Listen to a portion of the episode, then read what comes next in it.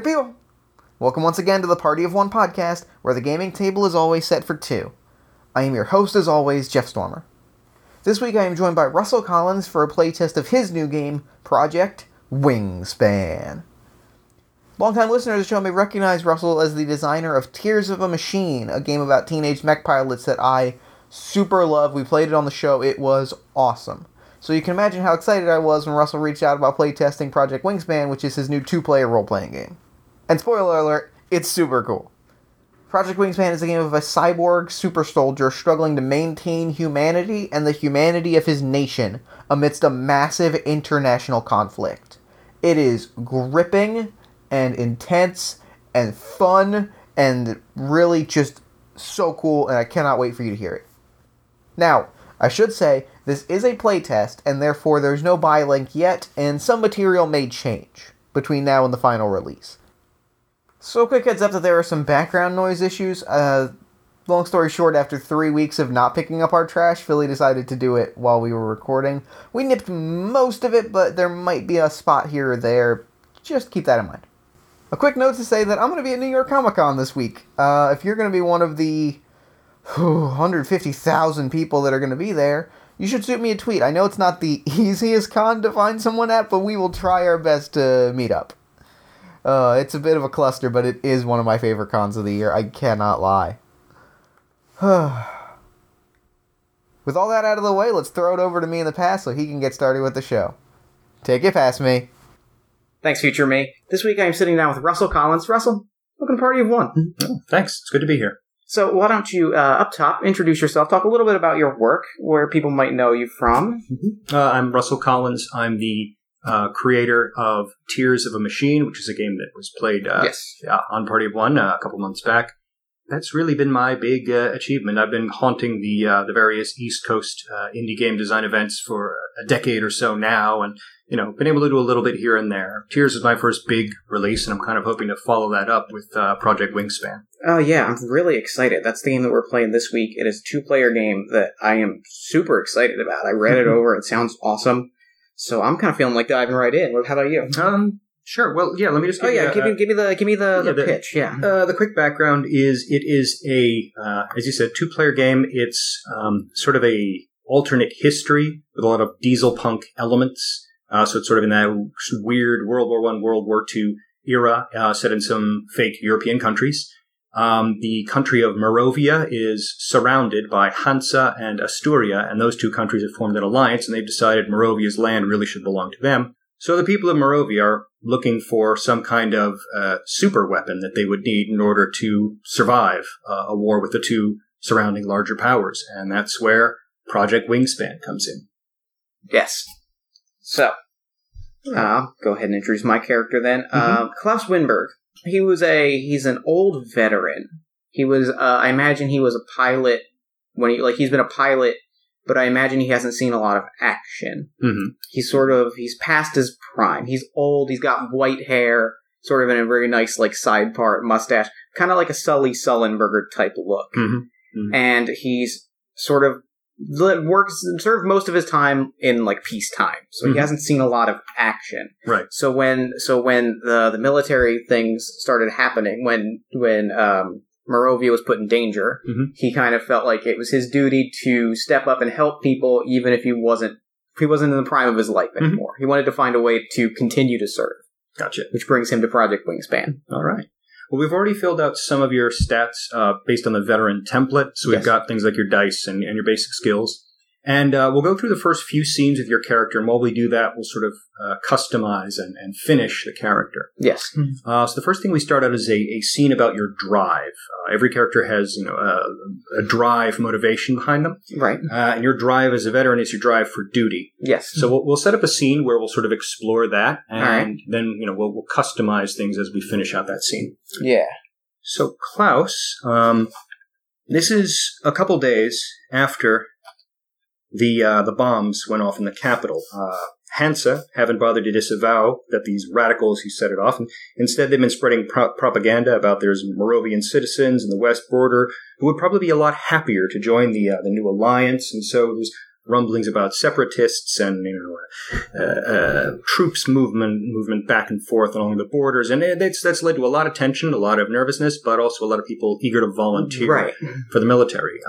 So Klaus is in one of the enlistment offices, surrounded by much younger, much more excitable people, men and women, lining up to give, enter their names, sign up for everything, do what they can. A lot of propaganda reeling along in the background. TV and radio broadcasts constantly about cleaning up the mess and what does this mean for Morovia and what's our future and how can we fight them, blah blah blah. And in all that, you've turned in your little chit and you're just waiting, waiting, and hours go by. And more of these, young, strapping men and women, their numbers are called and they get up and they go to their interviewer. And pretty soon it's dwindling down till it's just you and a few other people sitting there, holding your little paper, waiting for your call. When finally, your number comes and you're called up to a desk. The clerk looks pretty worn out by this point. He looks at the page in front and says, "Klaus Wimberg. So, veteran, that's commendable, but you were discharged, of course." "Oh, of course. Honorably, of course. But, yeah, but your days are, over, sir." "But, yes, but, I feel like there I could be sitting at home, whittling wood and watching the days go by, or I could be doing something. And it seems like this is a time when we need people who are willing to do something. So here I am." "Okay, right. But we need people who are willing to do something who are not going to have, shall we say, special treatment in order to keep them upright and functional in the battlefield.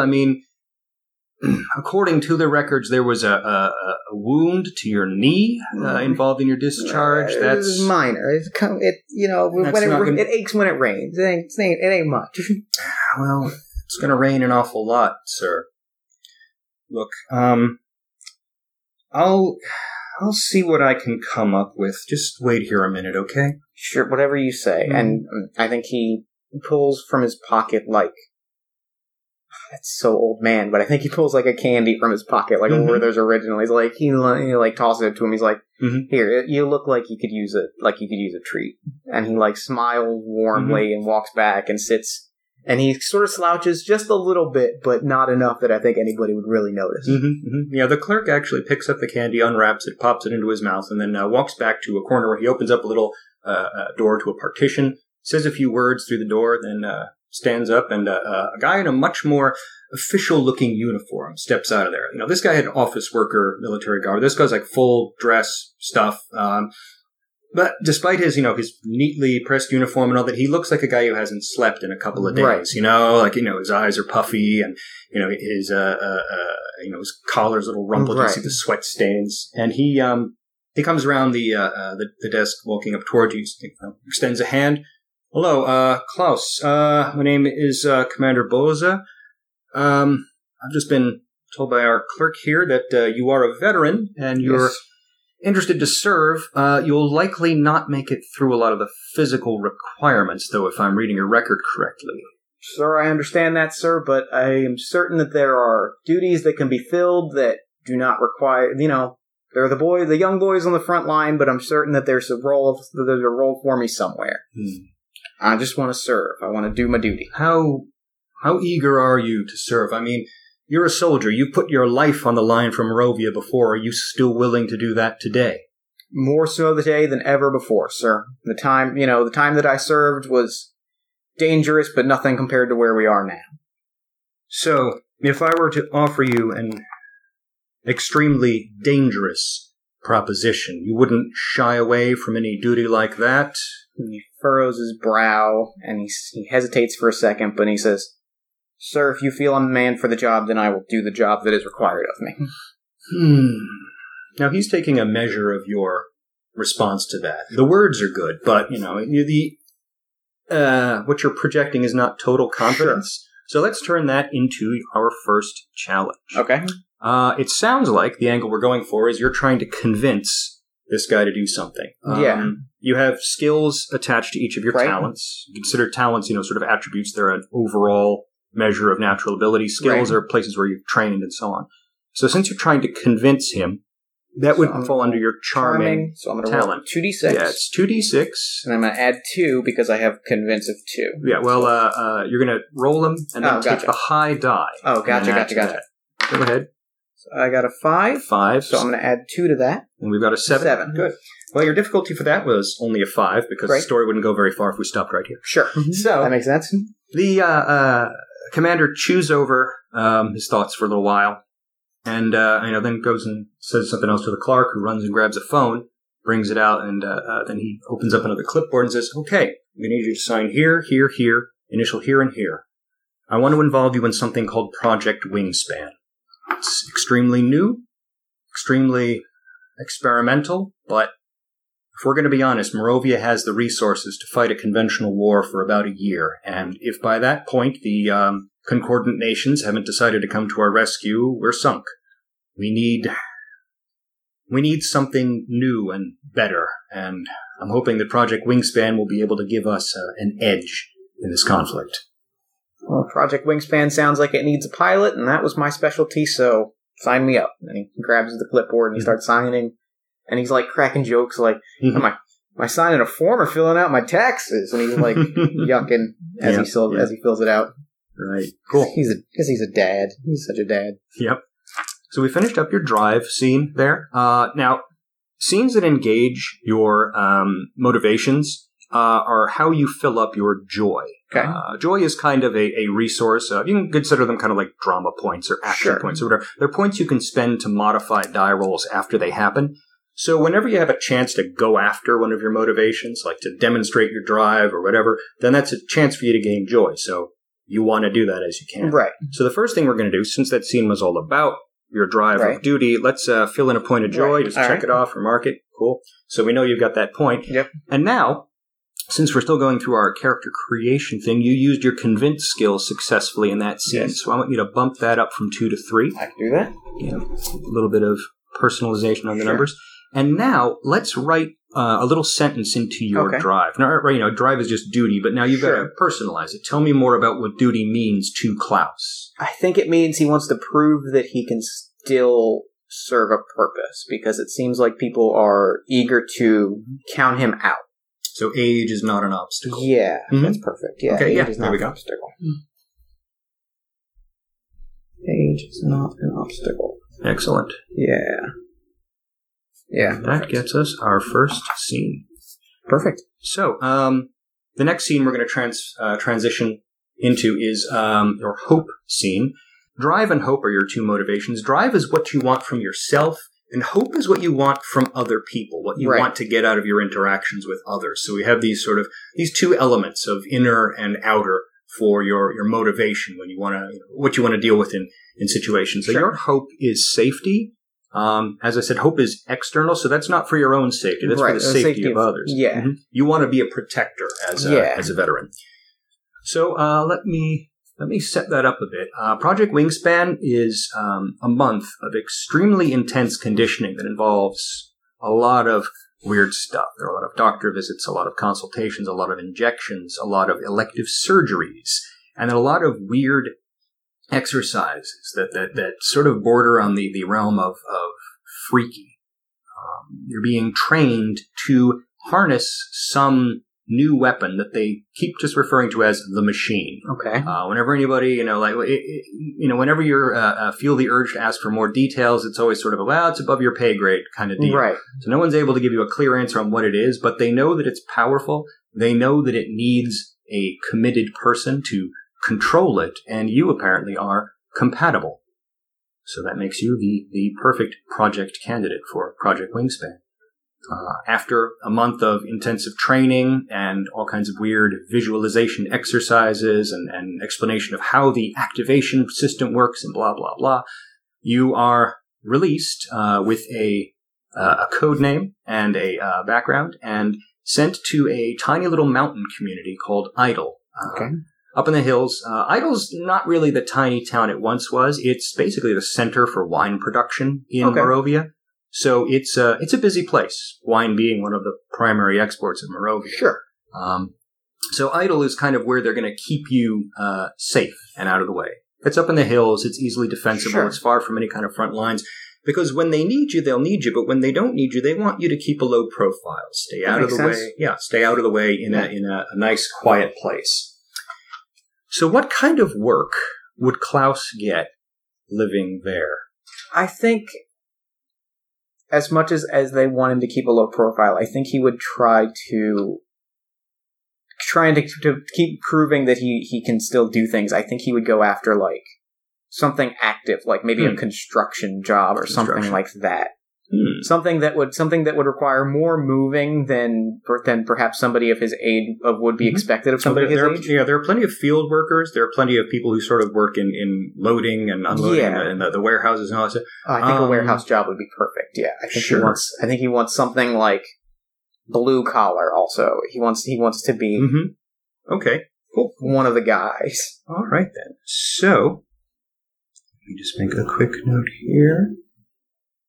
So, Klaus gets himself a nice little job working at the Fairmont Winery in the stock rooms, in the warehouses, shifting bottles and crates back and forth, and his knee complaining as it rains, but remembering, I've got to soldier on through because this is what it's about. And, I mean, after a couple of days of working there, your knee hurts less when it rains, and you feel yourself feeling a little more fit, a little more strong. I mean, feel 10 years younger. Yeah, ever since you started up with Project Wingspan, it feels like you don't feel the years like you used to. So your boss, Gene Wassler, is looking for some people who can work late night shifts, overnight shifts, and all that sort of thing. And your name comes up because he hears that you're a veteran. He's like, great, because, we're a little short on security. Everybody's a little nervous about stuff. So in addition to moving stuff around, if, any weird things happen, I'm hoping you can help cover with that. I think he throws a salute and says, sir, yes, sir, you got your man. Okay. Then he gives you a belt with a baton on it to add to your typical attire here. One of your coworkers, Marta Breen, she's younger, but also very active around here, like very eager. She's very athletic. She's always like, hefting things and toting, and she keeps calling you old man every time she breezes past you in one place or the other. She's just signed up, actually. She's kind of waiting for her orders to go through the enlistment and get deployed. It's a few days, a few weeks, well, it's a month and a couple weeks on now, so... Things are getting quite serious. Troops have begun incursions in across the border. All the formal declarations of war have been made, but now everyone's kind of waiting to see who's going to strike the first real blow. Right now it's just skirmishes and a lot of troops moving back and forth and everyone kind of waiting for the hammer to fall. So you're working late one of those evenings, moving those crates and piles of boxes and so on, back and forth. Marta cracking jokes constantly the whole time that she does this. When her mother, Hannah, arrives, bringing, her dinner, gives Marta a little picnic basket with sandwiches in it, and then also gives you a couple as well. Sure. Hannah's a nice lady. Yeah. You've met her a few times and that sort of thing. And then as Marta's halfway through her second sandwich, you hear a crack and a bang come from far down the row, these crates and boxes, and then the alarm goes off. Okay. Sort of, bell starts ringing loudly and chattering. And Marta immediately jumps to her feet, drops the sandwich, and says, "Don't worry, old man, I got this." And starts barreling down the hallway towards the source of the sound. Hannah is shocked, drops the thickness back, and is like, "What's going on? What's going on?" So what do you do in this situation? Klaus stops. He puts his hand on Hannah's shoulder. Mm-hmm. Says, Don't worry, we're trained professionals. We have this under control. Stay here, stay safe. We'll take care of this." And I think he bolts. I think he like slaps his knee once just to be like it's time to work, and then like bolts down the warehouse after her. Okay. So what we want to test here is your fitness, apparently. Okay. Now there are two skills, two ways to go after using your fitness. Deft is more for dexterity and being precise, light on your feet, that sort of thing. Whereas strong is more about endurance, powering through stuff, that kind of thing. What do you think is Klaus's approach to getting through this warehouse ASAP? I picture it is imprecise, but like direct. Mm-hmm. It is like the Terminator one, the T-1000, where it's just like he's got a straight line. And I'm kind of picturing, if you've seen Casino Royale, the one with Daniel Craig. There's the chase scene where the guy's like parkouring, and he's just pounding through the wall. I'm picturing. Uh-huh, so like there's probably a box puts in front of him, and he just like knocks it over, and he's like, "I'll pick that up later. Sorry, I'll pick it up later." Yeah. Cool. Okay, just barreling ahead. Yeah. All right, so you have four for your fifth. So let's pick up four dice. Roll them and look for the highest result. It'll be a 4.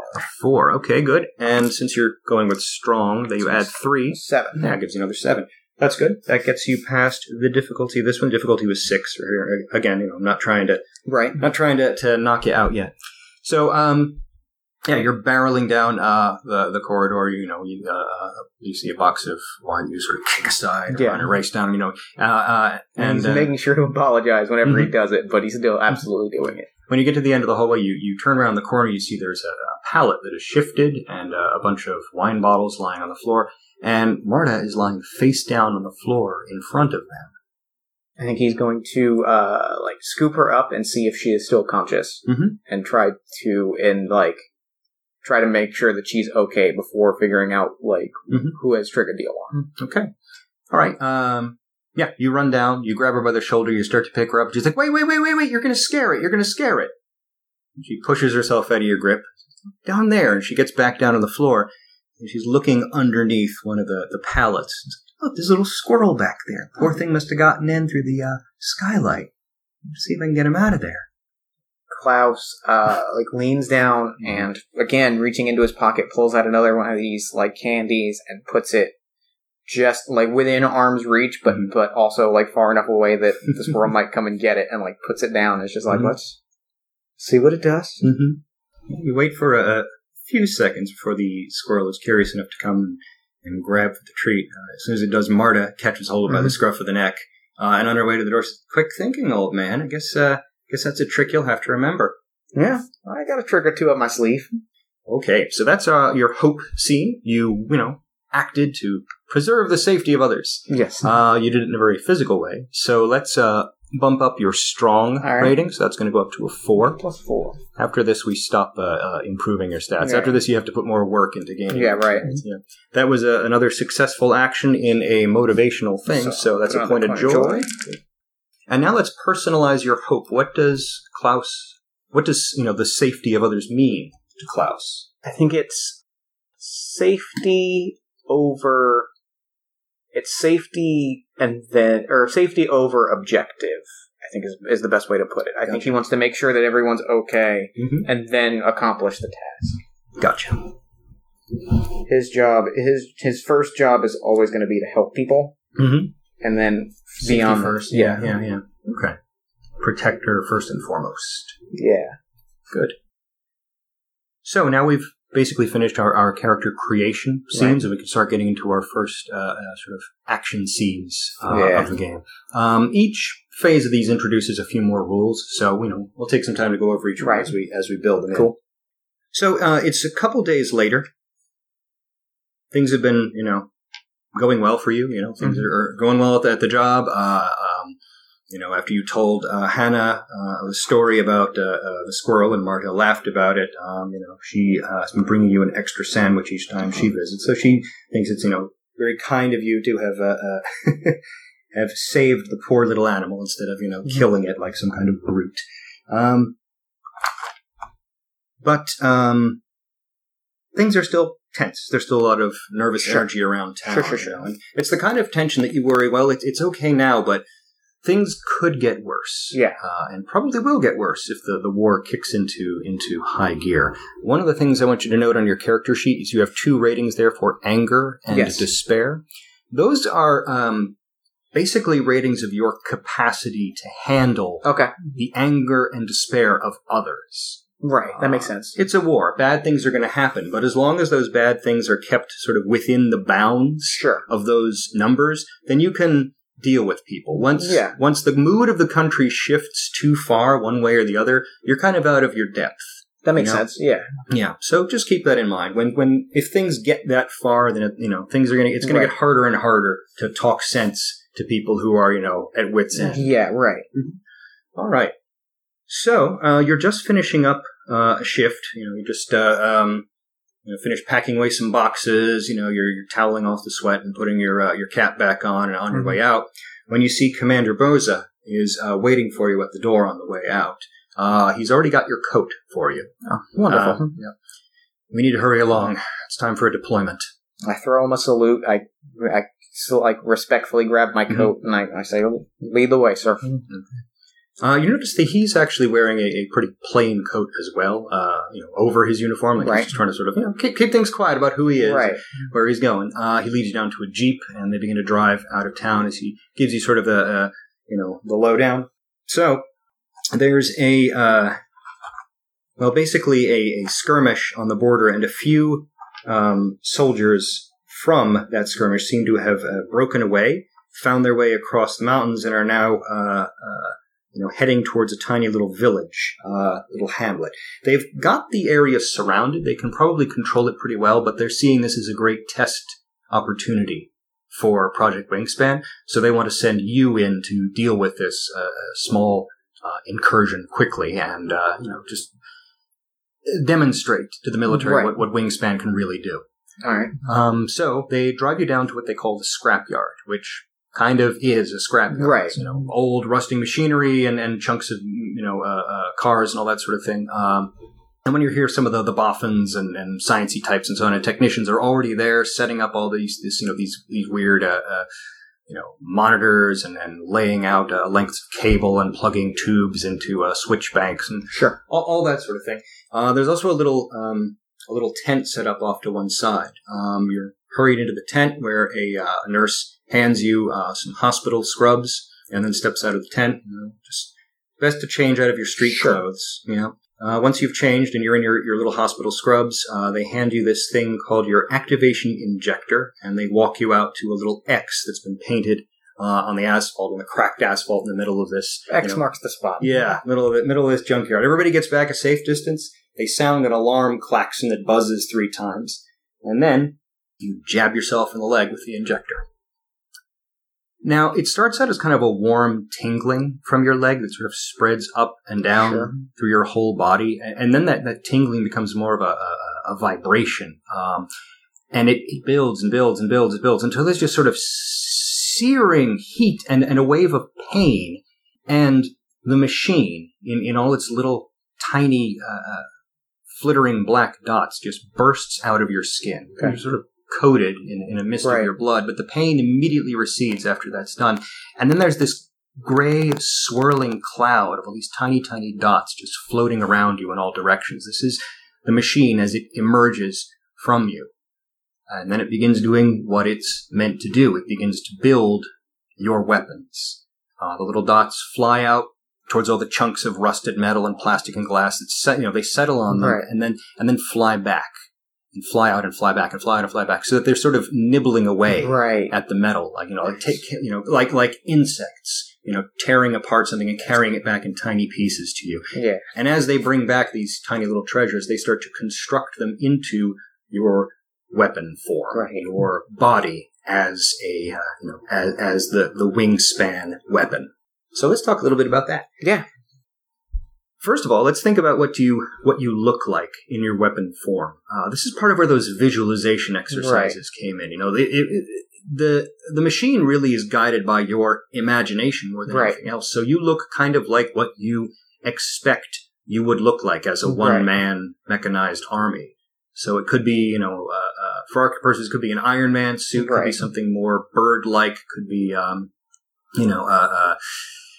Samus Aran, whatever. But it's a, a humanoid form covered over in metal and equipment and all that sort of thing. So what is your weapon form shaped like? I think it has wings on the back, like jet wings, plane wings, because he's a pilot. And I think when he's visualizing things, he visualizes like planes, because that's what he knows. And so he's got wings on the back. And it's sort of a metal, like, plated, sort of a combination of, like, armor and almost, like, the proportions of almost a flight suit. Mm-hmm. This, like, wing set on the back. And it's, like, plating. Like, mm-hmm. It's got, like the... big, heavy metal chunks, slabs. Yeah. Mm-hmm. And so it looks chunkier than I think you would expect such a, like, state-of-the-art weapon to look, because I mm-hmm. think he has a hard time visualizing, like, sleek mm-hmm. angles and things. So I think it's very chunky, it's very big, and it has this bulky mm-hmm. jetpack with, like, jet wings sticking out the back. Big military, industrial piece of machinery. Cool. That's good. Well, now, let's talk a little bit more about the upgrades to your machine. All right. Your machine has a rating, which is basically how much of you has been given over to being the machine. Yours starts at 2, because you're a veteran. Sure. And you're going to, because you have 2 in machine, you're going to activate two upgrades on your character sheet. You can upgrade your fit or focus talent, and then you can upgrade your deft, strong, intellectual, or observant skills. Basically, pick whichever 2 of those you want. The upgrades on talents add +1 to the result whenever you roll those dice. Okay. The upgrades on skills add +2 to that skill. So since they're more focused, they're more potent. And then we can talk about what those sort of mean as you pick out what matters to you. I think it's going to be focused. Focused. Good. And I'm going to go with deft. Okay, cool. Yeah. One thing to note, in future deployments, you have the opportunity to shift your upgrades around, so you're not locked into these forever, but that's good. So what that implies to me is with focused, we're talking more about distance work, range, ranged weapons, that sort of thing. When we're talking about fit and deft, we're talking about light, quick movements. Yeah. So think about what kind of armaments that implies. Overall, you can... just as you can visualize your body, you can visualize different weapons, and the machine builds them for you, like either into your suit or just into your hands. You can visualize a sword, and it's there for you. Right. You visualize, a combat rifle. A lot of what they were trying to do in training was trying to push you to visualize new and more elaborate things. What about a sniper rifle that fires lightning bolts? What about a sword made out of light? So. Those 2 upgrades there, the one that's improving your deft means it's improving your grace and movement. So your wings are probably larger and more bird-like in that they can shift and adjust. They're probably more steering engines built into you so that you can move quickly and lightly. You might not ever really touch the ground. You might always just hover a little bit above. And I think that's exactly what he visualizes mm-hmm. because, like I said, I think he sees so much. I think he was a pilot for so long. I think he sees a lot of, like, his visualization was seeing things through his experience piloting. Mm-hmm. Good. Yeah, and you find at your hip there's a saber there, a light, quick to wield sword. Now, for focused, I think that the long-range guns that are built into your suit or built over your shoulders or mm-hmm. into your arm plates are larger and more powerful. So they're almost tiny turrets. Yeah. Do you like the bubble turrets on a bomber? Yeah.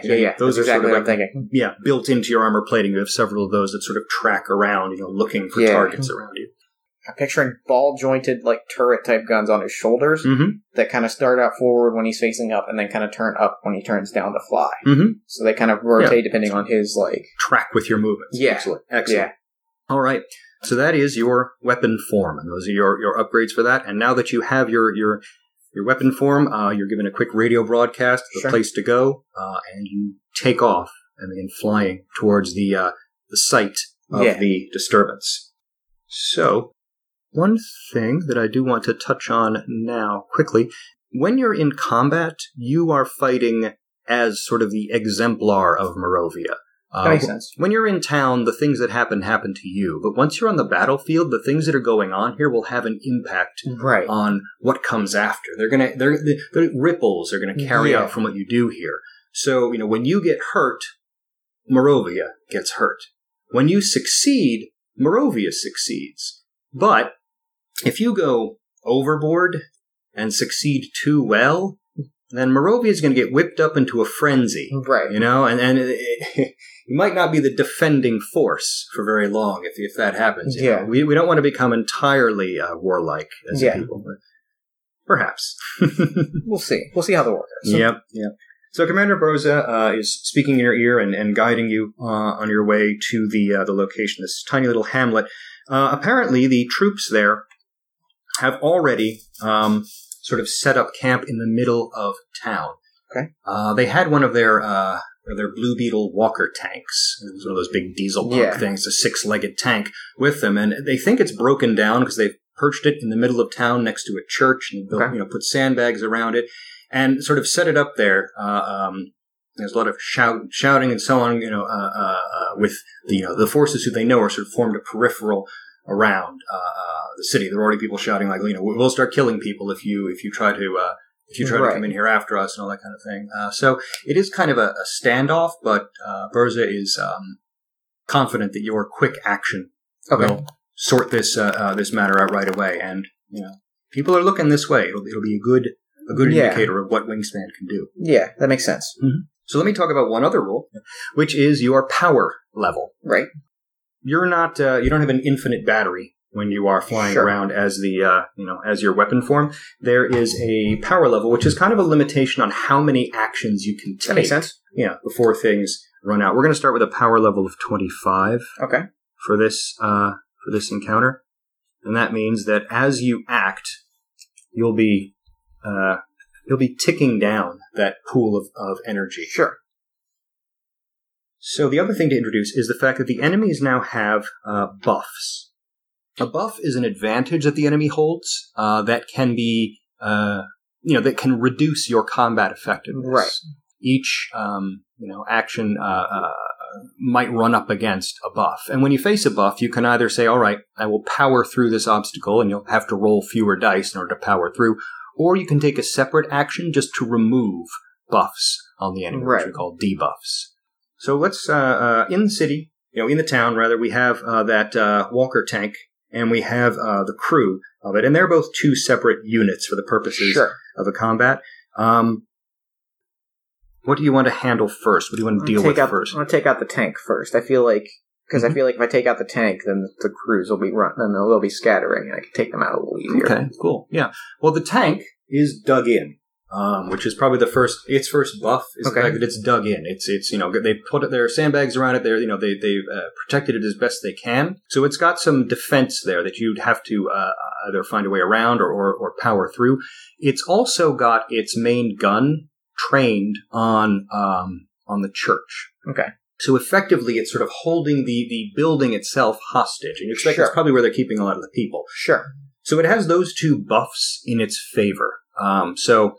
You can think about your plan of attack. You might be able to circumnavigate those buffs, or you might say, "I need to handle that before I take the tank on directly." So, what kind of approach do you want to take? I need to debuff the church immediately because safety over objective. That I have to. If they're pointing it at the church and there's people inside, I have to make sure that it's not doing that.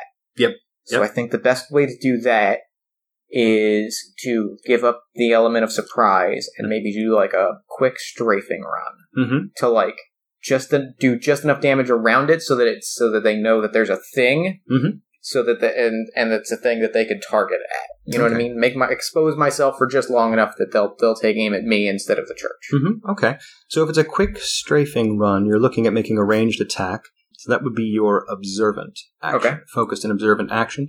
Now, the sandbags do provide them with some cover, though. So I think you're still, even though you can get through that, even though we're sort of dancing around that one buff to remove it, that other one is still kind of standing in your way. So let's reduce your focused dice pool or dice hand down from 4 to 3. Okay. For the purposes. And then plus 1 for my upgrade, right? But that's points so, added on. Gotcha. Difficulty you're going for is 7. So. 7. Okay. Oh well. Okay. So 5. Okay, 5 plus 3 is 8. 5 plus 3 is 8, and then of course the one plus more from your 9. So 9. Great. So 9 is a successful action. The strafing run works like a charm. Great. Fly in low, you pepper the area with shot. They don't quite know where it's coming from, and because they're uncertain, the tank commander wheels the gun around, so the big turret swings back up into the sky looking for the target. You have the element of surprise for that long enough, and then you give it up, But that's drawn all their attention. The tank crew, a couple of guys who are like hefting cans of gasoline that drop them and start running back towards the tank. The tank's gun aims up in the air as they're trying to figure out what's going on. There are a lot of shouting and pointing as they try and track you. So let's work through what actually happened with those numbers. You were acting on your hope, which is awesome. Yes. So give yourself another point of joy for doing that. You rolled a 5 as your high die. Yes. So that's 5 points ticked off from the power levels. Now there are 20 points left in your power level. And each time you roll the dice, it's going to chip away some of that. And it's dependent on how well you roll. If you roll really well, you'll be successful, but you'll have fewer opportunities. And it doesn't factor into account my skills and upgrades. So it benefits me to do things that have high benefits from skills and upgrades. Ah, you've got the strategy already. Yeah. Good.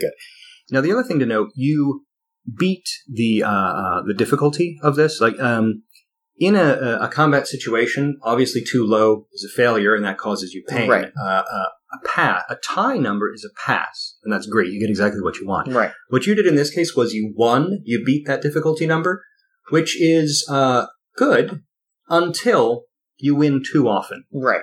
Because, like I said, what you do affects the rest of the people of Morovia. Right. If you win over and over and over again, then they might not ever let you stop winning. Right. So I'm just going to make a quick note for that, win, and hopefully that will not come back to haunt you later as a symbol that no, you must never lay down the sword. This is now, Morovia forever. Hopefully, exactly. All right. So you've got the you've removed that buff from the tank. Okay. It is no longer focused on the church, and the troops are gathered around it now instead of being spread out. Still tracking with its cannon, though. Now that they know what the target is, they figure it's time to start shooting at it. Right. So I think I'm going to have to power through those sandbags and just take out that tank. Finish off the tank. Yeah. Okay. We're firing weapons. What kind of attack are we using? I think that we are firing both turrets. Mm-hmm. I think it's a focused shot of both turrets at once. Mm-hmm. I think the strafing run was a lot of shooting in different spots to just keep them off guard. But I think now it's aiming every turret at the main gun of the tank to just blow it to smithereens. That sounds like another observant action because we're using direct fire. Yeah. So that's your focused dice. They still have the sandbags there, so you're still going to drop one. So you'll roll 3 instead of the 4, but 3 is still pretty good. So yeah, go ahead and roll it. Got a 6. There's a 6. Nice. 4 and 2. Okay. So you've got that 6. That's plus 4 is 10 total. 10 total. All right. The blast from the guns pings off the outer armor of the tank and then slowly just chips away at it. Right. The tank crew starts to get nervous. They start to get scared. They back away. They throw themselves to the ground. As bullets ricochet back and forth, you can see the armor bend and then some of your rounds pierce through. And I think they've probably hit the fuel supply in the tank because the tank goes up in a fireball. Great. Flame gouts out of the turret openings. Smoke billows up in the sky. Right. The crew run screaming and throw themselves onto the ground away from the explosion. It scorches the sides of the buildings around it. It blows up and it blows up big. So that removes the tank from the problem from the situation here. Your power level is now at 14 because of the 6 we spent there. That's a win. Wasn't really protecting anybody there, though. No, particularly. Yeah. But since it's a win, again, I'm just going to mark another point there for sort of the rising level of chaos and aggression. Yeah, right. Yep. But you've blasted that tank to Kingdom Come. The soldiers are scattered and shouting. One of them has grabbed up a rocket launcher, and it looks like he's got his wits about him. He's trying to pull the rest of them into line and get them to start firing. Right. So I think when that happens, I think keeping at distance is no longer a real option, because if they've got artillery like that, then they'll be able to knock me out of the sky. That's true, yes. So, his buff is that rocket launcher. So if you find a way to attack that doesn't involve the rocket launcher, then yes, you can escape that buff. Then I'm going to close in and engage in melee. Okay. I think that the weapon in this case, as he comes down, is that chunky armor around his hands becomes bigger and chunkier, and it just turns into these massive picturing Hellboy fists. So he's just grabbing and knocking people aside, and he's trying to do it in a way that's not going to viscerally kill them, but, like, at least, like, incapacitate them. Well, your orders are to neutralize the enemy by any means necessary, and if you have to kill one or two of them to get the rest to surrender, then, hey, that's war. That's the job. Make an omelet without breaking eggs. All right, so this is a strong action, I believe, because we're just barreling in there to hit things. You're able to evade the rocket launcher, so they don't have that buff to hold against you. The difficulty for this action is 6. Okay. And since it's fitness, you're rolling the full 4 dice for this. All right. I got a 6. 6. Plus 4 is 10. All right, 10. So that's another win. Mm-hmm, exactly. And we're down to 8. 8, good. All right. Yeah, exactly as you said. It's like Hellboy. It's clobbering. Yeah, it's clobbering time. It's clobbering time. Oh, yeah. You charge in there. You smash them aside. The first one you hit is the guy with the rocket launcher, so that thing just goes flying away into the air, and crashing to the ground. They're scrambling and trying to get control of the situation as you just clock one guy after the other, putting them down or knocking them away. I mean, it's very inelegant fighting, because I think it's sort of blue collar, like from the neighborhood fighting. It's a lot of like boxing. Oh yeah, definitely. You smash them around, knocking them from one side to the other until no one else is moving or trying to get at you, and then they're just all sort of the ones who are still alive are crawling away from you. Right. Wow. That's quite thrilling, that sense of power that comes from this machine, that comes from this, this strength that you've got in order to pummel these guys. And then, as you turn back around and sort of admiring your handiwork, you can see a few people peeking their heads out of the church.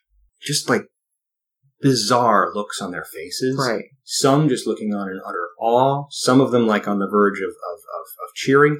But others just aghast, like, looking at the bodies. Right. And the destruction and the scorch marks on the side of the church, and the tank there. Yeah. And then there's this man made out of metal with wings sort of standing in the middle of all of it. Mm.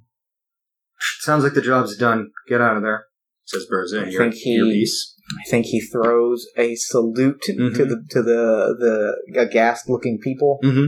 Just the slightest bit, like unaware of like their proper reaction to him. He throws them a salute with his giant Hellboy hand, and then just takes off. Okay, lifts off into the air, fly back through the clouds and back towards the scrapyard.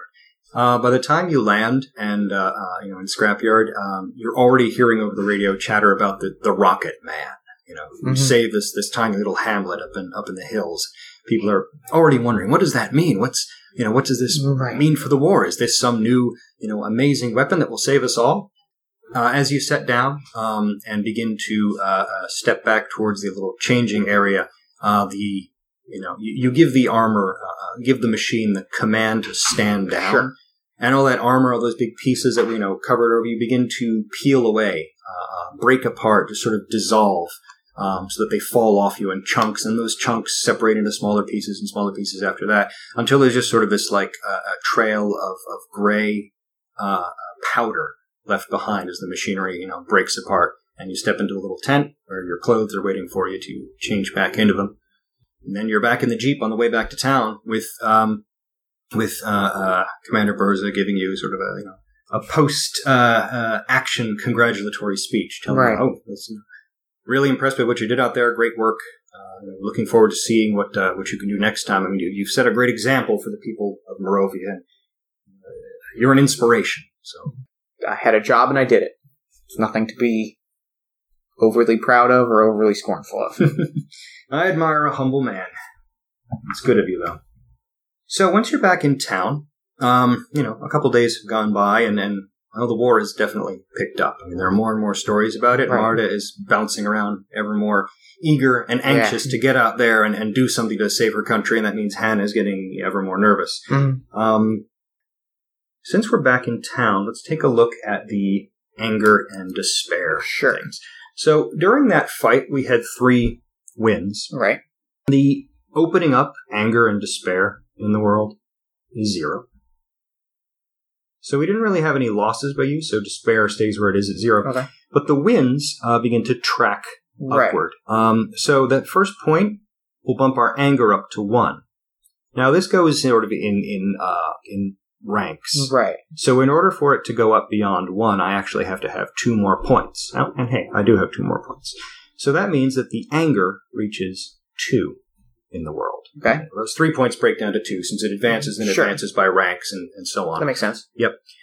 So that means that the current anger out there is 2, which is fine because you can handle, you have the capacity to deal with 2 anger interactions with people. Once it gets beyond that, and people are a little more freaked out than you're comfortable dealing with, and things start to get difficult. Right. But right now, all the propaganda and the shouting and the people, you know, cursing the Hansa, you know, along with every toast, here's to your health and here's to the end of the Hansa, you know, here's to your health and here's the death of the Asturian Empire. That's not getting to you yet. That doesn't strike you as beyond the pale. So it's okay. That energy is out there. It is a war, and it will die down when the fighting ends. Mm-hmm. Exactly. People will come to their senses. Yeah. No one's gonna turn this into a bigger thing than it needs to be. I'm sure. Of course. I'm sure it's gonna be fine. Yep. So anyway, you're back in town now, so we can open the story up a little bit here. You can do more about what you want to do in town. Similar to the power level, now we have the war clock. Okay. So in town, we have an element like the power level that we're tracking. It ticks down with, you know, your actions as before. When that hits 0 or less, then, you know, there's another attack, and you're going to have to abandon the town to go do stuff. So in town, you know, there are a couple of things we can pursue. You can try and build connections with people. You can try to, and, you know, improve yourself, or you can just see what kind of things happen in town that you can get messed up in. Right. Let's pick a bond character for you. So, I would love to build a bond with Hannah. Hannah was the mother, right? Yep, Hannah was the mother. I'd love to build a bond with Hannah. Okay, yeah. We seem to have a connection, so let's note her down on the first bond there. And next to her, just put a 1 in that, in that J-shaped box there. Now, a bond is important because every time you are in a scene with someone who has a bond, you have a bond with, you get that chance to earn those points of joy, even if it's got nothing to do with your drive or your hope. Like, you can just call on her in an entirely social manner, you know, without worrying about, like, duty and safety and honor, and that still gives you the chance to earn some joy from that interaction, because she matters to you, you know, just as much as your, you know, duty and honor and safety do. So one of the things you probably want to do is pursue building up these bonds with people. It's a source of joy. It's a way to, you know, keep the story moving forward. Yeah. And, you know, deepening those bonds gives you more chance for more joy. Right. Self-improvement, as I said, training stuff can also be used to increase your stats. And that also involves using up some of your time. So what does Klaus do? I think Klaus is going to ask Hannah on a date. Mm-hmm. I think he's going to do it real old-fashioned, like, with, like, flowers and such. But I think that he wants to... He senses he likes Hannah, and he wants to pursue that. Mm-hmm. And I think he's feeling very... he's feeling revitalized, and I think he wants to pursue to, like, you know... So, yeah, so I think that's what he's going to do. Okay, excellent. Yeah, Hannah is... she's a kindly old lady. Her husband, you know, passed away years ago. She's still younger than you, not, you know. Sure. Not that far along. But, you know, Marta keeps her comfortably so she can spend most of her time at home just doing little chores for people. Sure. Sewing, you know, knitting, mending, washing, all that sort of thing. So, you know, she's often at home, so it's easy to find her and call on her with a bouquet of flowers and, you know, some kind words. There's going to be a big wine tasting event coming up soon, which everyone's been chattering about. So you can probably, you know, score some cheap tickets to that since you already work with Fairmont. I think that's exactly what I'm going to do. I think that sounds like a lovely night out. Yeah. Well, there's no one in Idyll who doesn't love wine. Right. It's kind of a requirement of living there is that you know, everyone has to have opinions about wine, and everybody has to, like, you know, tell what their favorite. If anybody from Idyll tells you they don't like wine, then they're lying that they grew up there. I think Klaus doesn't like wine in particular. I think it's too sweet for him. But I think he's trying to learn to love it. Mm-hmm. You know, I learned to love scotch. It's all the same thing. I'll learn to love wine. Oh, okay. Sounds like a good goal. Yeah. All right. So yes, the tasting event is a little more fancy. Oh, for sure. Yeah. Hannah puts on a nice dress that's you know. Certainly not stylish, right? You know, a decade or so out of date for fancy stuff. But Klaus is wearing the exact same type of thing, where it's like he's got a suit. He's got a suit. He's the one suit, and it's like brown. He's a brown suit, mm-hmm. and black shoes. Gotcha. He's trying real hard. Mm-hmm. Just about everybody who you know is there so far. I mean, of course, Gene, I know your boss is there, smiling and nodding at everybody. Ash Ablehand, who's another one of the workers, is there as well, looking kind of strange. He's definitely borrowed someone else's suit to dress nice for this. This is not his kind of thing. You know, he's got rough, calloused hands poking out of the too tight sleeves of this this suit. It's definitely, you know, small for him. There are some other people there. Marta is nowhere to be seen tonight, but Alessia, who works at the winery, is there, and Nilla, who's the daughter of the owners. Guiding people through the tasting, like, you know, check the bouquet on this one, you know, and this is a lovely vintage, leading everybody through that whole event.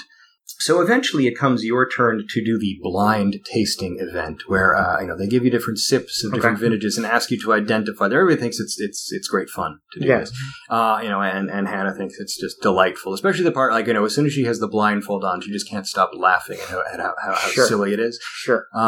But then they come to you, Klaus. They give you the blindfold and they give you the little the little rack of tiny glasses. And so, how well do you do in judging wines? I don't imagine super well. Mm-hmm. Should we make a roll of that, or should we just? I think so. Let's see. What what's your angle on this? I think. Have you been preparing for this thing, or is it just sort of like, let's see what happens? I think that. Ooh, I think I know his exact angle. Mm-hmm. I think it's that he's going to try and be, amicable and, mm-hmm. Fun about it. And he's going to, crack jokes and sort of, be cutesy with it. Mm-hmm. And sort of make it into a fun thing. Okay. Sounds like he's trying to be charming and hopefully empathetic so he can, get along with people and all that sort of thing. All right, cool. So, that's 2 dice for your charming. The difficulty on this one is 6. All right. So it's 2 dice for charming, but you... I did not succeed. Okay. Yep. 4. 4. All right. So there's our first failure. You crack a few jokes, smile, and everyone laughs and so on, and ha ha ha ha ha.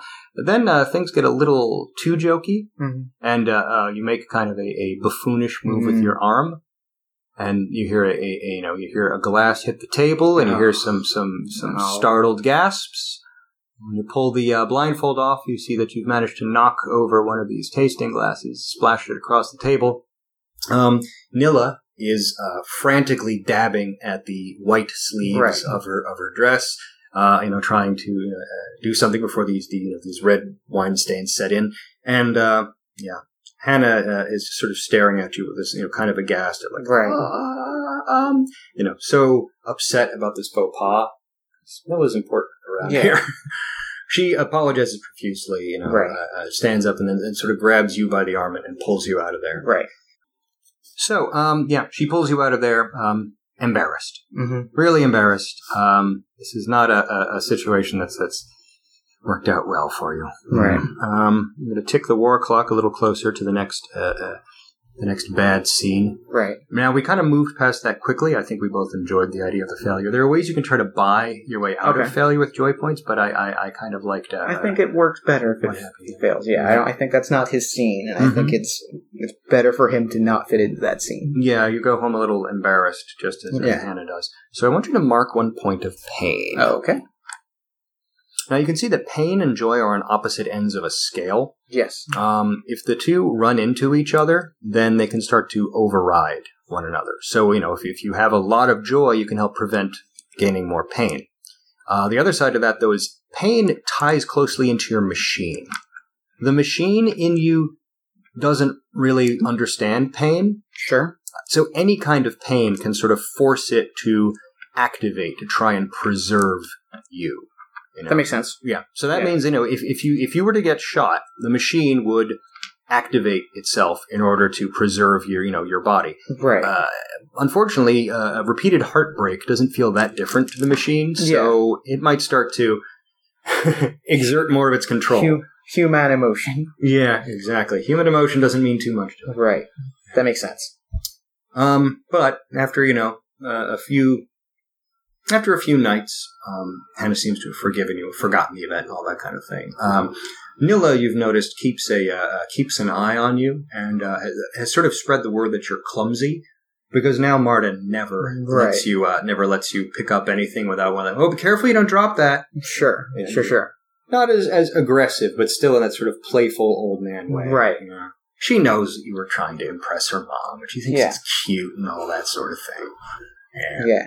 Mm-hmm. So I think that's the next thing I'm going to do is, I guess we can phrase this as training, is he's going to try to be, like, extra graceful at work. Mm-hmm. Like, do things maybe even a little, like, slightly recklessly of, like, trying to show that, you know, I was blindfolded, that was an accident, I'm actually very graceful and young and virile and all those things. Mm-hmm.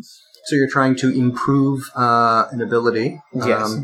All right, well, which ability are you going to improve? You can work on a skill or you can work on a talent? I think I'm trying to work on deft. Skill deft, yeah. Ooh, deft, okay.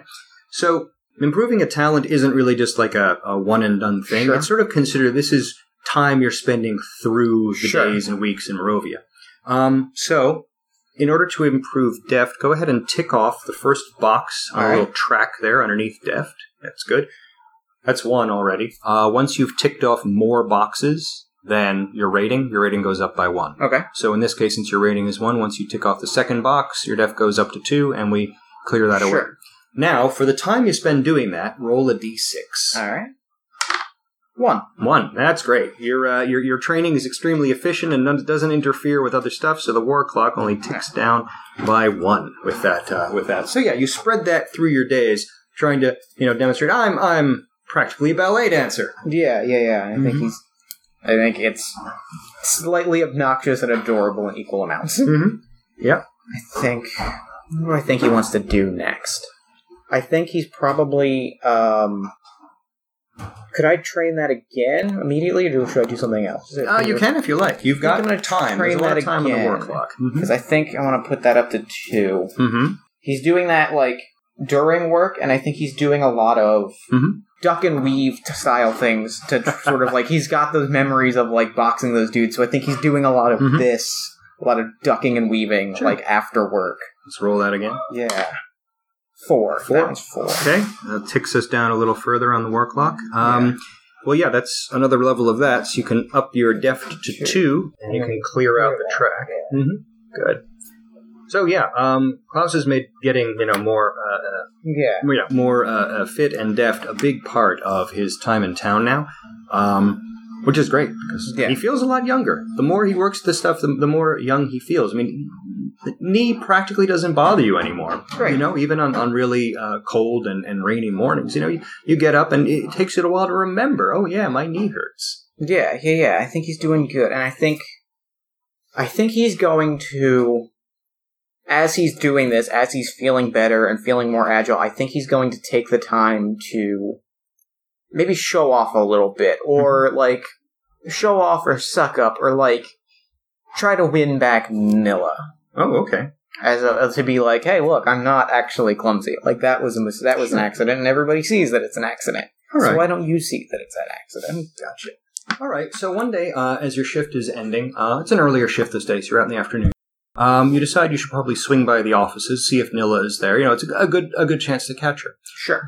So as you're, on your way around to the front of the building, it's a beautiful day, by the way. It's almost all, Idyll is just the place where postcards, place where postcards come from. So beautiful rolling hills and, wineries and vineyards and all that. Yeah. And, and even the town itself is this little picturesque collection of buildings and so on. Even though it's kind of, it's built up, but only as far as a village town in that, little area can be built up. It's quaint. Very, very quaint. So as you're making your way around to the main building, sort of, the offices of the winery, you hear a commotion, coming from a little further down the road in front of one of the little depot stops where the trucks pull up to load, boxes. There's, a group of people gathered around and shouting angrily, at someone, getting a little closer, you can see that it looks like Ash Ablehand is on the ground on his hands and knees, and there's a ring of men standing around him, and another man, it looks like it's Gene Wassler's son, actually, is standing over Ash, shouting at him. It looks like he's just thrown a punch at him, actually, isn't it? Like hollering at him. Okay. So I think that I think Klaus inserts himself without hesitation because a friend of his is in danger, and that's his immediate instinct is get between Ash and his assailant and just be like, hey, what's going on here? This is Brand Wassler is the guy who's... Get between Ash and Brand and be like, hey, let's calm down. Everybody relax. Let's take, Okay, yeah, you step in into the situation, and Brand is hollering at Ash over and over again, like, why don't you go back home? Why don't you go back where you belong, Asturian scum? People like you don't belong here. I don't care. And Ash is kind of a an honest, simple, straightforward guy. He's a good worker. Exactly, he's a hard worker. He doesn't really. He's not a big picture type person. Yeah. So he just seems astounded that Brand is shouting at him like this. Like, I was born here. What do you mean? He's like, no, Ablehand, come on. That's the most Asturian name in all of town. You don't belong here. Get out of this country. Get out of here before someone hangs you for treason, you spy. And I think at that he lightly shoves Brand and is like, hey, there is no need for that kind of talk. That is... a house divided cannot stand. I will not hear this sort of talk from my friends and coworkers. He's surprised to see you put yourself into this. I mean, there's a whole crowd of other men, of other field workers who don't really want to step into this. Yeah. So he's shocked that you, of all people, are standing up to him. He takes a quick step back. It takes an evaluation of you, surprised more than anything else. Wimberg, huh? Wimberg. That's an awfully Asturian name as well. My grandparents were immigrants. You have a problem with that? Maybe I do. How do we know that you're really loyal to the cause of Morovia? I served Morovia military for 25 years. That's the perfect cover, for a spy, he says. And with that, he kicks out, with his boot and catches Ash's elbow just as he's trying to prop himself up, making him fall back into the dirt again. I think at that point, he pushes him back. He helps Ash to his feet, and he's like, Ash, go to the break room, and he hands him, a few dollars, and is like, here, go have a drink on me. This, take a break. And he turns back. Brand, you seem to enjoy picking on people, so, and he sort of holds his arms out. Mm-hmm. Feel free to take the first shot. Ooh, boy. Okay. Well, Brand is angry. Brand is eager to hit things and so on. Brand is also young and fit.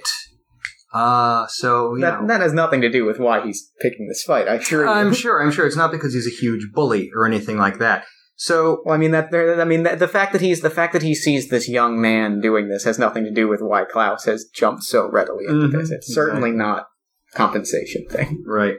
So Brand is a bully. Which is definitely one of his buffs. That's something he has in his favor. He has also got. He is also a bit of a ringleader, as well. So if the other people get involved, they're probably going to be more on his side than yours.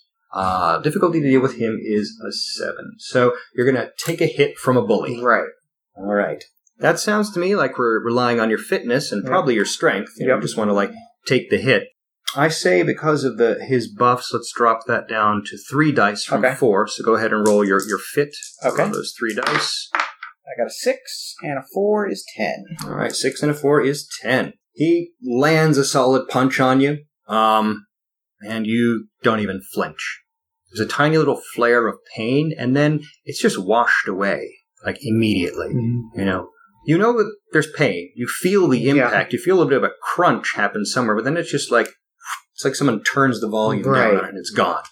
So what do you, how do you follow up on that? I think that he's going to stand there and maybe try to use the fact that he hasn't flinched and he hasn't moved to, intimidate him and be like, you can take another shot, but like I said, 25 years of military, I've learned how to take a punch, especially from a kid. Mm-hmm. With that 10, you've won this scene. Yeah. I mean, you can thrash him, you can talk down, whatever. I think he's just talking him down and being like, you can throw another punch. Go ahead. I'm here. I have all day. You want to take your anger out? Take it out on me. I can be here all day. And he stands there with his arms extended like, Phil, please, go ahead. Yeah, that frightens Brand more than anything else. You know, I mean, he's a bully. He hits people, and they cry, and they run away, and all that sort of thing. And here's somebody who's, you know, decades older than him, just took a hard punch, you know, squared in the chest, with no effect. So he starts to stumble back away. It's like, this, you're not natural. He turns and storms away. A couple of the men go with him. The others sort of drift back away to their various tasks. Now the excitement is over. Right. So that was definitely a win for you, and you were acting to help someone else. Yes. Sounds like it's in line with your hopes. So go ahead and give yourself another point of joy for that. 4 points success. Of joy now. Excellent. Good. Yep. Good. So you still need to catch up with Nilla at some point. Yes. The rest of that day is pretty much a wash. Right. So a few days later, you get your chance to try and make your peace with her. Her office is, very nicely appointed. Her father's getting on in years, so he's doing less and less work around there. So she's kind of taken over most of the running the business. So, it's a nice, clean office. There are secretaries breezing back and forth with, invoices and shipping forms and all that kind of thing. You know, she's there sitting, seated at her desk to, quickly dash off a signature here, take a call there, and keep the wheels turning.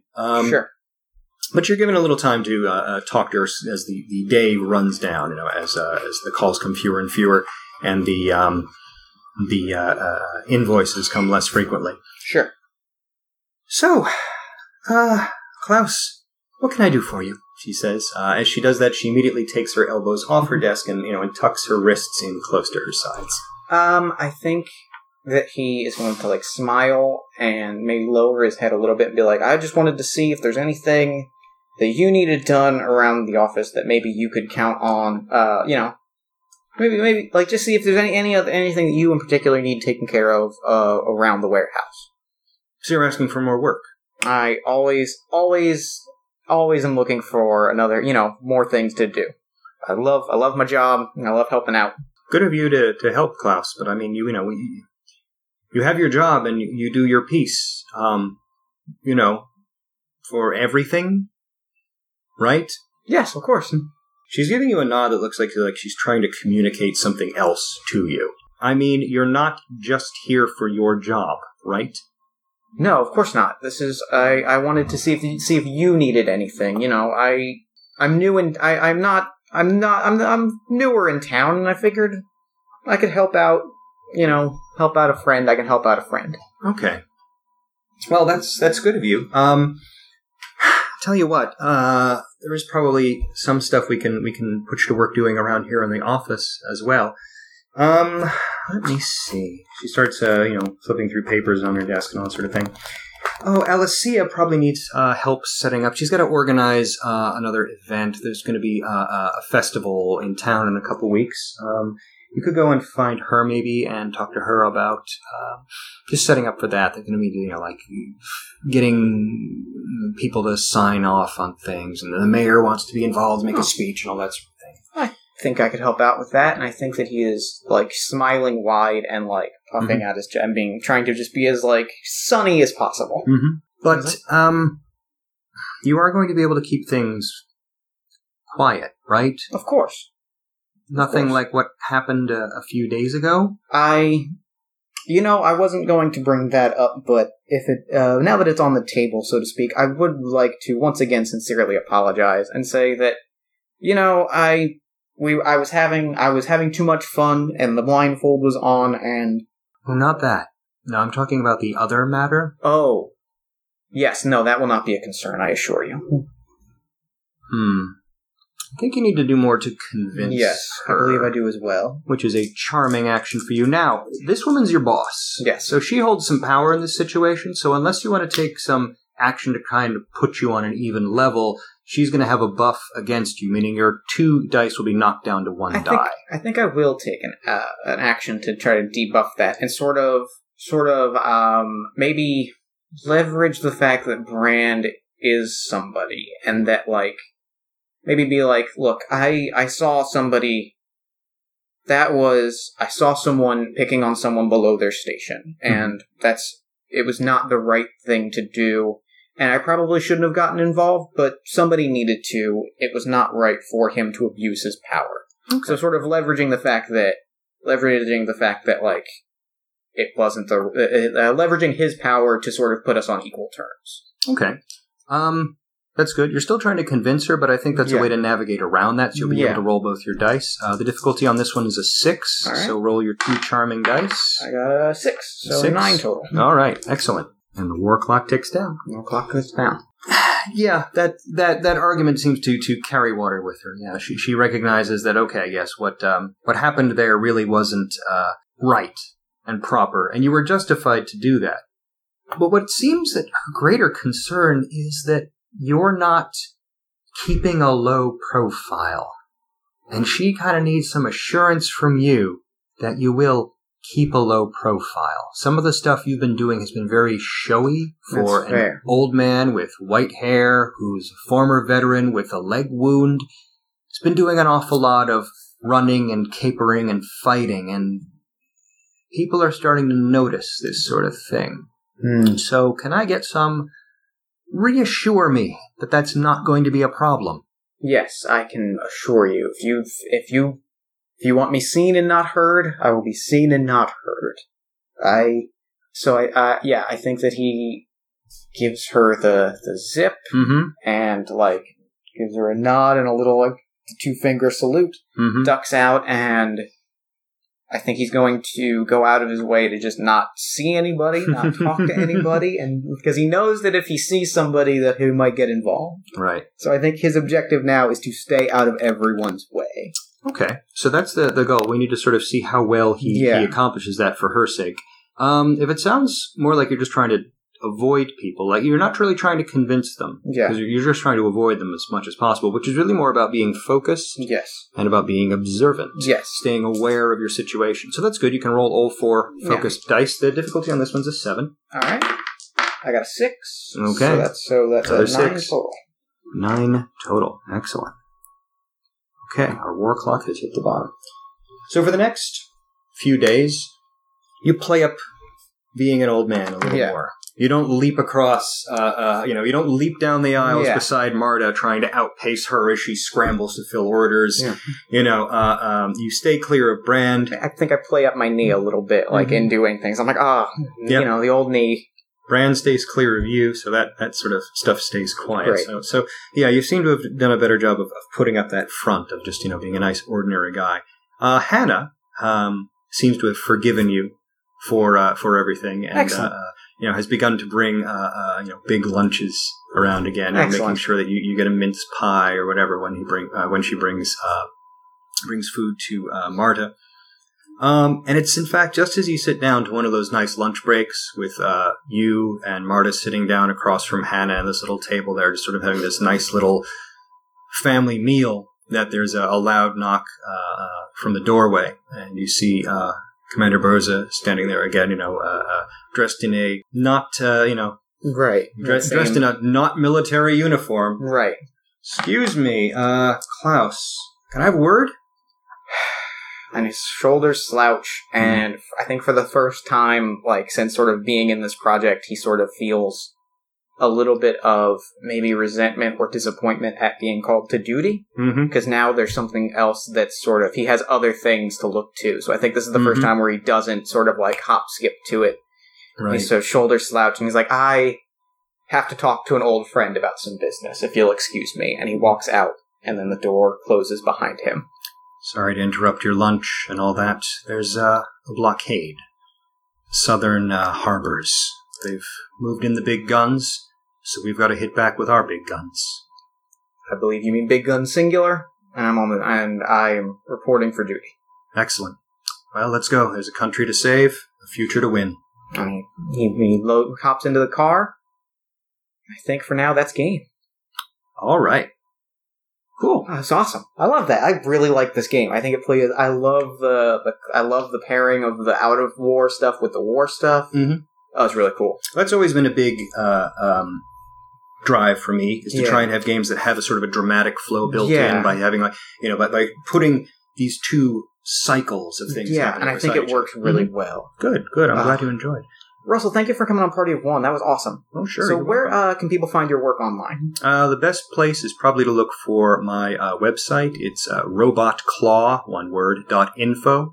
I can also be found on Google Plus and Twitter, Twitter handle at robotclaw. Google Plus, you can look for me, Russell Collins, and you'll find me there probably. Yeah, but all my, the sort of the source for my game stuff, robotclaw.info. Cool. Well, I'm going to throw it over to me in the future so that he can wrap up with the show. Take a future me. Thanks, Fast Me. And thanks again to Russell for coming on the show. Gosh, I love that game. I loved it so much. I love it. If you liked it as much as I did, you'll be excited to know that I can confirm a Part 2 is happening. We're sitting down in the next few weeks. One of the things that's really cool about this game is that it's got campaign play built into it, and not a ton of two-player games do that. So Russell and I both wanted to sit down and kind of dig into how that works. I'm super excited. I cannot wait to play this game more. I cannot wait to play this character more. I'm all about it. Be sure to check out Russell's work at robotclaw.info and follow him on Twitter at robotclaw. Then while you're on Twitter, follow this show at Party of One Pod. Check us out on Facebook at facebook.com/partyofonepodcast. And if you really love the show, consider telling a friend. iTunes reviews, social media shoutouts, and word-of-mouth recommendations do a lot in helping us grow the show, find new listeners, and just be bigger, better, and cooler. Party of One is produced by Jeff Stormer and Jen Frank. This episode edited by Jen Frank. All music for the show comes from the song Infinite Lives by Megaran featuring the D&D Sluggers. That's it for me, party people. Until next time, thanks for listening, and party on. Never gonna die.